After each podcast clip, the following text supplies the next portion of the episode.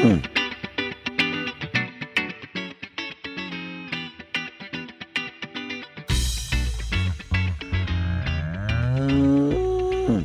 to the Moos Room, everybody. Dr. Joe here. Bradley J. Heins, tenured professor, is here as well. And Emily Kreckelberg. The OG3 is back together. It's been a while. Uh, we've got all sorts of things to update. Yeah, Emily just had her birthday. So that that's awesome. Happy birthday, Emily. Are you, how do you feel about it? I, f- I feel good. So I and I have no problem saying it. I'm 33, and three is my favorite slash lucky number. So like two threes, that's like a good sign. Good year. I'm Gonna be a good year. I'm rolling. Yeah. That's crazy. I remember when like I chaperoned a 4-H trip with you, and you're like 16 years old. it's been a while. Um. Yes, because I had my birthday on that trip, and I turned 17. Oh yeah, and, and where was that trip to? Madison, Wisconsin. Yes, for the National 4-H Dairy Conference. That is where Bradley broke my ankle. For those who have been here since the beginning. Yes, that's an old story. That came up a long time ago. You were racing chairs in the hallway, and you shouldn't have been. Um. Yes, and who was I encouraged to do that by? The Silence. Dead Yeah. silence. I I guess I remember a different version of the story. All right. Well, speaking of that area of the world, Bradley, you were just at World Dairy Expo. How was that?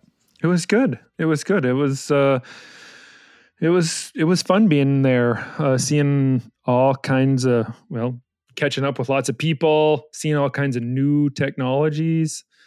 I saw an electric tractor. Uh, so I'm in. Uh, I'm. We're getting an electric tractor here uh, at our research center. So I was talking with some guys ta- about electric tractor. So that was kind of cool.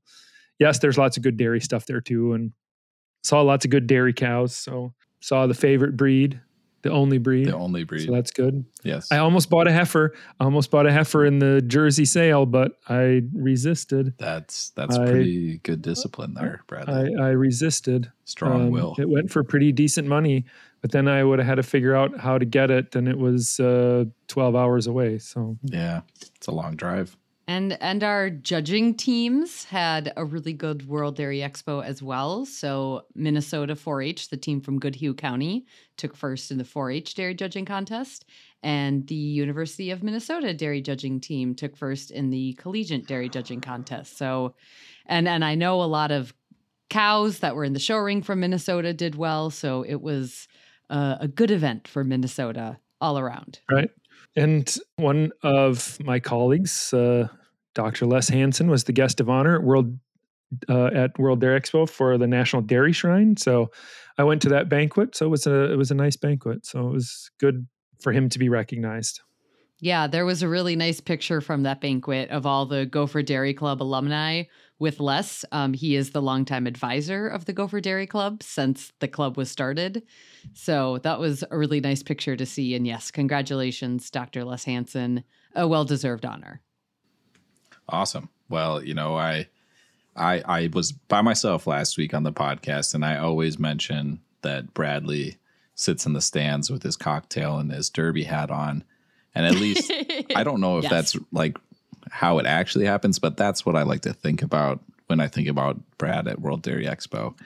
Actually, I don't. I sit in the stands watching the cow show with a grilled cheese in both hands and a couple chocolate milks. Yeah. That's what it is. And the and the derby hat though. There has to be the derby hat, Bradley. Exactly. That's an important part of this. That is the only thing I eat at World Dairy Expo is the grilled cheese. There's nothing else. nothing else. I, I, nothing you else can't I go want. wrong with that. I had that for dinner last night. Shout out grilled cheese stand at World Dairy Expo. There you go. exactly. Yes. Exactly. you want to sponsor the show, get a hold of us. All right. Well, what are we actually doing today? We haven't seen each other for a while, so just a little update. But today it's the Bradley Show. We're talking about what's going on at the WCROC and the dairy up there, all the different research. There's a lot going on, and we haven't provided an update in quite a while. And I just want to note I'm a little hurt. It was just my birthday. And usually for our birthdays, we get our own show. And we're doing a Bradley show the first time we're together after my birthday. So stay tuned next week. Hopefully, it'll be the Emily show. Maybe. We'll see. Ah, all right. so mean. So, so Bradley, we, you just said that you're getting an electric tractor. It hasn't shown up yet, but it's on its way. What else is going on up there? What What are the big things you're working on? What what's taking up all your time up there? What is taking up all my time? Well, it has been an interesting summer, I will say the least, on trying to get lots of research going and start with that. But probably the one that I've spent a lot of time on this summer is actually looking at methane emissions. So that's the craze, and all the dairy world right now is uh, reducing methane emissions. So I have acquired a GreenFeed. So this is a, a machine that is used to collect methane emissions. Uh, it also does CO2, oxygen, hydrogen from cows. When they come into, they get a little bait, they get a little treat, and then once they breathe out, it collects their methane emissions. So I have one, and I have another on order. So we're we're gonna have two. We're going bonkers into collecting uh, greenhouse gases from cows, but actually we're with the project we're feeding some red seaweed uh, to try and reduce their methane emissions. So working with a couple companies to see if it works in, in, in organic animals. So we're been feeding some red seaweed from uh, Hawaii, and uh, yeah, it's been going well. It's been going well. So we're we're uh, we're taking blood samples and milk samples, and I even learned how to pump a rumen so uh, to get some rumen fluid out for some analysis. So I have never done that before in my life, and uh, it's been quite exciting. It's technology, and it takes a lot of time and effort to make all this stuff work and watch it all the time. So I've spent a lot of time this summer worrying about it. It took us three weeks to train cows to get them to use uh, the machine. So I took one for the team. My interns took uh, a few kicks to the leg for the team. Uh, we, we uh, it was quite challenging. So that's been kind of fun starting that project. There's a lot of people doing methane emissions work, but we're doing it. We're unique from a pasture based system. So it's kind of exciting. And I will say, I, I will give a plug for Bradley's Instagram early. So that's UMNWCROC Dairy. Uh, he did post uh, some photos up there about a month ago of the GreenFeed in action. There's a little video. Um, and yeah, I just I think it's super cool. So if you're curious of what that kind of looks like, um, it's actually appears to be powered by a solar panel. Uh, Bradley, we know you love your solar. That's uh, right. There at the dairy. So so yeah, check that out. Uh, see see it in action. I think it's super cool and excited to learn more about what you learned from it. Yes, it's it's been it is solar powered. So yes, you know I like solar energy and do all that fun stuff. So so with this red seaweed, you're expecting to get lower methane emissions. That's correct. That that's cool. Yep.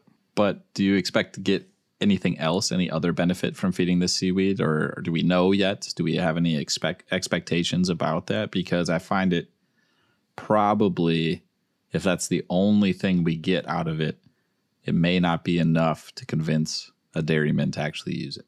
I agree. That's a good point, Joe. So it, uh, well, I won't tell you the results. I know what's going on, and the the hypothesis is that we'll see about a forty percent reduction in methane emissions from cows. Well, I think right now we're just at the stage where let's see what happens with methane emissions and does it hurt milk production? You know, so we're measuring all the milk production, fat, protein, you name it, um, and so the, the, that's probably the goal is to do the first study to see if it works and it can be fed to cows. I will tell you that when we first started feeding it, our cows did not like it. It is a big adjustment when you're feeding, and even at a small level, you know, we're feeding it at less than an ounce per day. So it is not much. I have a point of information question. I'm trying to visualize this. Is it just like a powdered seaweed? Like it's just a powder you get that you add into the TMR or whatever?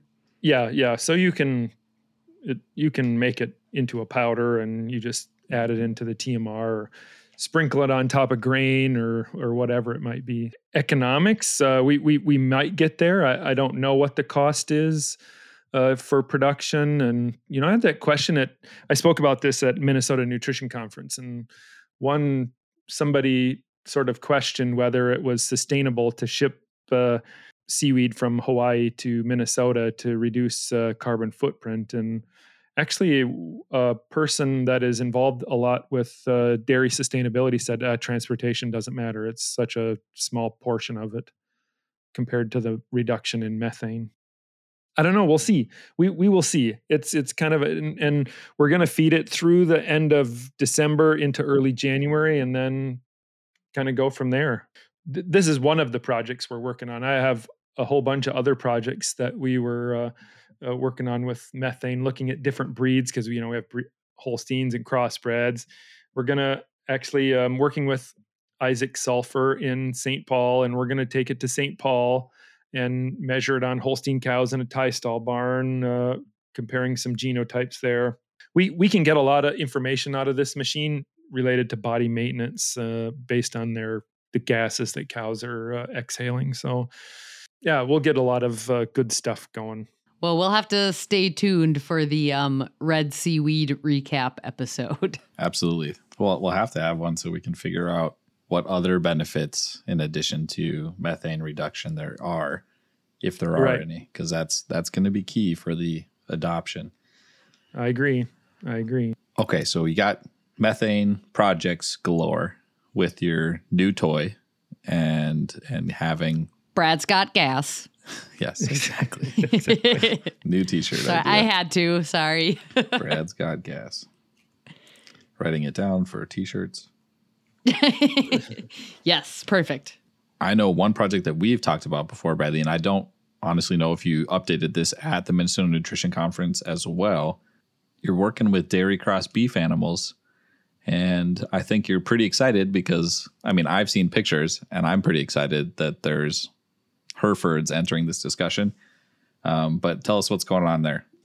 Well, you know, I, we we've done some dairy beef work uh, for a number of years. I did a study. You know, we first started with Limousin. I think in 2019 we started breeding some cows to Limousin. During the pandemic, we did a study here. Kind of kept going, looking at Limousin cross calves and uh, see what would happen. And they do well. They grow well. Um, and then there's been a lot of research out that has shown, you know, maybe Angus or maybe Simmental or there's not a lot out there. So I have ventured off into that realm again. We first used Limousin and then I switched to Angus in our herd. Well, then it was like, well, let's, uh, I, I'm not convinced that any one breed is the best. So we bred the dairy herd to Angus, Limousin, Simmental, Charolais, and Hereford. Right now we have, uh, there's 20 uh, calves on the ground. So we're just going to look at the at the bull calves, at the steer calves right now. You know, the heifer calves. That's a whole. That's like another study in itself. How to do a. You know, we have. We're going to probably have 160 beef on dairy crossbreds born here, and I just can't keep them all. So maybe at some point I'll think about this heifer uh, issue because there's a lot of heifers and those go into the system as well and nobody really knows what to do with them because they don't they're not like a, a steer calf. So right now they are i have them on our auto feeder so we're getting all of the milk intake data.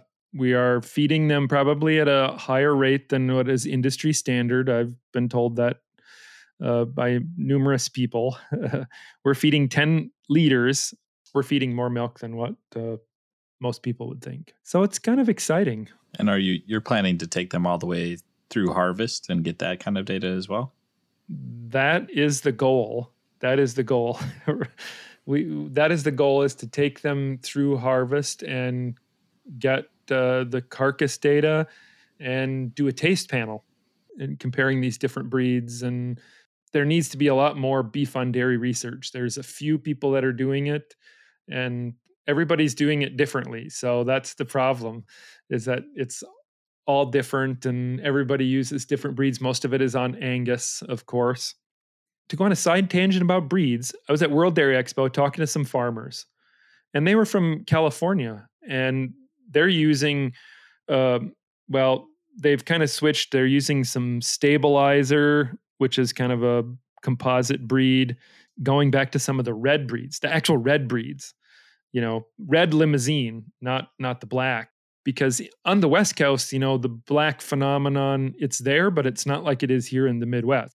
Red coat color, especially from a, you know, a heat perspective, uh, black cattle don't do as well uh, in in really high temperatures. So um, it's interesting talking to farmers about that and beef on dairy and from other parts of the U.S. and their take on on different breeds and what can be used. Maybe at some point I'll use uh, different breeds. Who knows? I have lots of people telling me, "Oh, you know, what you should be using Gelbvieh or stabilizer or this," but I, I just don't know. Yeah, and I don't think anyone really has enough data to know. And then it comes up to that conversation of, well, is it even about breed, or are we right. matching? Are we matching genetics to individual bulls, regardless of breed? And is that the better option? And I, I don't know. We don't know yet we don't have time today to get down that rabbit hole. Oh man, we could we could have maybe we'll have a whole episode on dairy beef crossing one day. Maybe once we know a little more. Sounds thrilling. But I, I do want to make an important point. Um, Bradley, you brought up, you know, taking these calves all the way through to harvest and doing a tasting panel. I would like to volunteer to be a member of that panel. I believe I speak for Joe as well when I say that. So 100%. Keep us in the loop when we when we're ready for that. We certainly will. We'll we'll have a Moos Room steak fry one night, and it'll be only Hereford steaks. Perfect. Yes. Well, I'm excited to see what happens with those calves as well. Um, you know, and I like that you just decided to go with a lot of different breeds. I have seen the pictures. The calves are adorable. I have a soft spot for the Charolais crosses personally. The little um, Charolais crosses are really adorable. They are. They they make cute dairy crosses. Yeah, some have come out red, and otherwise, if they're kind of crossed with a black animal, they come out with this grayish color, and it's kind of neat. It's something something totally different. Mousy. Yeah. Yeah. We'll see. You know, that's why I'm doing it. I don't just doing this on my own because I think we need we need the answers. Yeah, that sounds great. It's a great way to get the ball rolling because you just got to do it and then the interest will show up. If you build it, they will come kind of thing. That's right. That's right. All right. So that's not it. There's always more going on. Oh yes, it, you, we're we're doing agrivoltaic, so grazing cattle under solar panels. We're looking at mastitis treatments, uh, non-antibiotic mastitis treatments. Uh, looking, I got new grant money for Emily uh, to to, to uh, actually look at parasites in organic dairy animals and uh, looking at the genetics of it. So there's going to be a lot going on here within the next few years, and it's kind of exciting. Kind of exciting to see where all this is going to take us. I, I love the the parasites in organic animals. That's a great, especially when we're talking about grazing and dairy and you know, depending on your rotation, you can even make the whole problem worse if they come around, you know, at the wrong time back to the original pasture. So there's all sorts of things to consider, especially when you don't have a whole lot of options for treatment. Now, fortunately, we do have options for for paras- parasites on the organic side as long as it's documented that they have an issue. But yeah, it becomes a little different the discussion of just proactively treating isn't really something that you get to do on the dairy side. You're stuck in this more of a a rescue treatment mentality. So if anybody's looking, anybody uh, wants to be a grad student, or anybody knows any good grad students, we're looking for uh, somebody to work on parasite project in genetics. I'm done with school. I am absolutely done. No more. So it'll have to be Emily if it's one of the one of the two of us. I was waiting for that. Bradley's been trying to talk me into being his grad student for about a decade now. yeah, right. Well, it's a lot of sampling, a lot of samples from cows and and heifers and you name it. So well, at least the samples are easy to collect. They are easy to collect. It's not a laborious project. Nothing like rumen samples. Pumping rumens is awful and I hate it. Not so bad in cows. In calves, it's terrible. Just everything's smaller and it's easier to put things in the wrong pipe. And that esophagus is a little more fragile and you can tear yep. it and it, it's tough in calves. That's that's a lot. I think we've covered a lot of what's going on up there. There's there's more. There's always more. Um, but it's cool to know we've got at least the GreenFeeds up there. And I agree with Emily. It's really cool to see what those look like and how they work. And if you're interested, check out Bradley's Instagram to see that. I'm sure there'll be more content as they use it more and more and as it comes down to campus here.